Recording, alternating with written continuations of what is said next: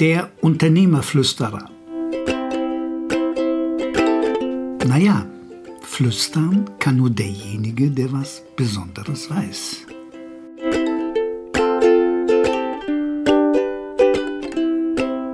Minimalismus ist gleich kein Ballast.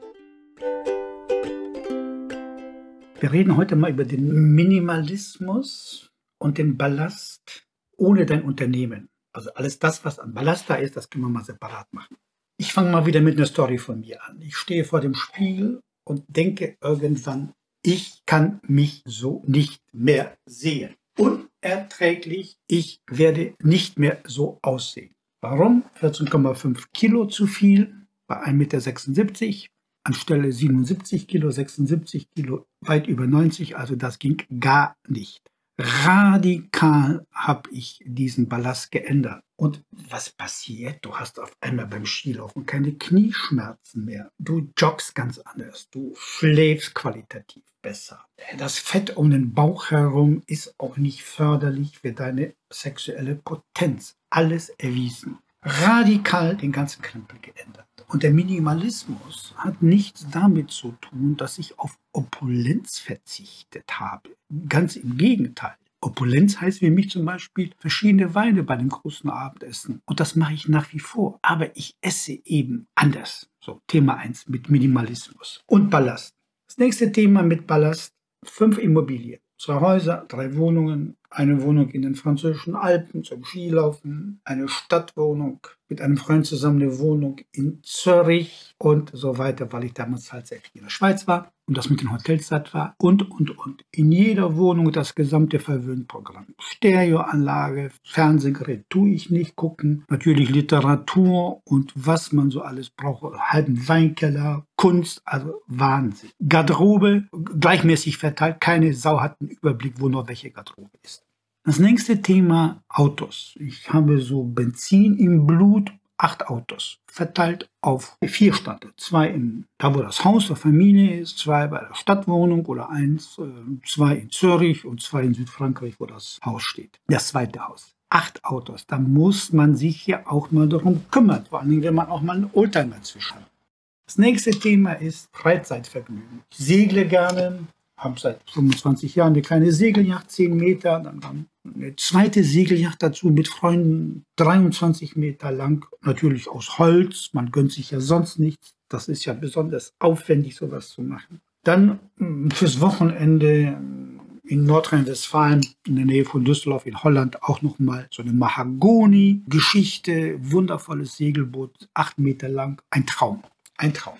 Musste alles sein. Dazu 140 Arbeitstage pro Jahr im Hotel, beruflich. Und zwar nicht nur in Deutschland, sondern Europa, USA, Asien. Und auch noch immer was Neues gegründet. So ein Start-up heißt das ja heute. Plus vier Firmen, kleine Firmen, die dann so auch noch bearbeitet werden mussten. Dass man da nicht plem in der Birne wird. Die Frage hat man mir dann auch irgendwann mal gestellt. Und zwar zu Recht.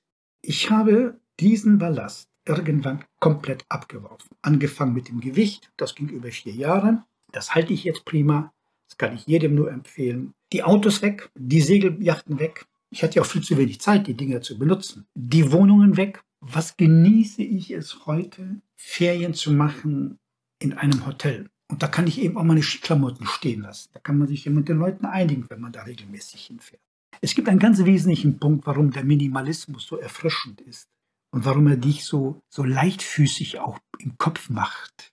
Jedes Teil hat Energie und du musst dich darum kümmern. Auch wenn du nur deine Sekretärin oder Assistentin sagst, machen Sie mal dieses, machen Sie mal jenes, aber bei dir läuft so ein Film. Wenn ich in das Haus in Südfrankreich fuhr, wusste ich, ich muss bestimmte Dinge vorher unten regeln. Da musste ich Leute beauftragen, die sich darum zu kümmern hatten. Da habe ich meine Sekretärin beauftragt und dann musste Geld irgendwo überwiesen werden von der Buchhalterin, um den Handwerker zu bezahlen. Und weiß der Teufel was. Das sind alles Dinge, die dir Zeit rauben, die zwar Freude machen, also natürlich macht das äh, Spaß, aber die rauben dir unglaublich viel Energie. Und das Fokussieren bedeutet eben Nein sagen können. Nein sagen können, ich möchte das und das nicht mehr und ich schaffe das ab. Und wenn ich heute Lust habe auf ein besonders schnelles Auto, oder besonders ausgefallenes Auto, dann leihe ich mir auch mal eins. Und im Winter brauche ich auch keinen Geländewagen mehr, der einfach nur blöd rumsteht. Sondern wenn es mal richtig schneit und man Weihnachten zum Skilaufen fährt oder im Frühjahr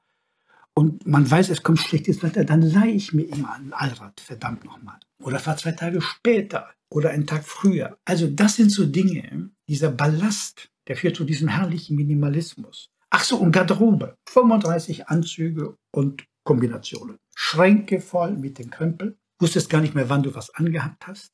Und heute gibt es eben keine 85 Hemden mehr. Heute gibt es 24 und das ist schon fast zu viel. Und die ziehst du dann mit Freude an. Und wenn du eins nicht mehr magst, dann tust du das weg, kaufst Neues oder lässt dir Neues machen. Und so geht das eben mit allen Dingen. Weinkeller, knallvoll.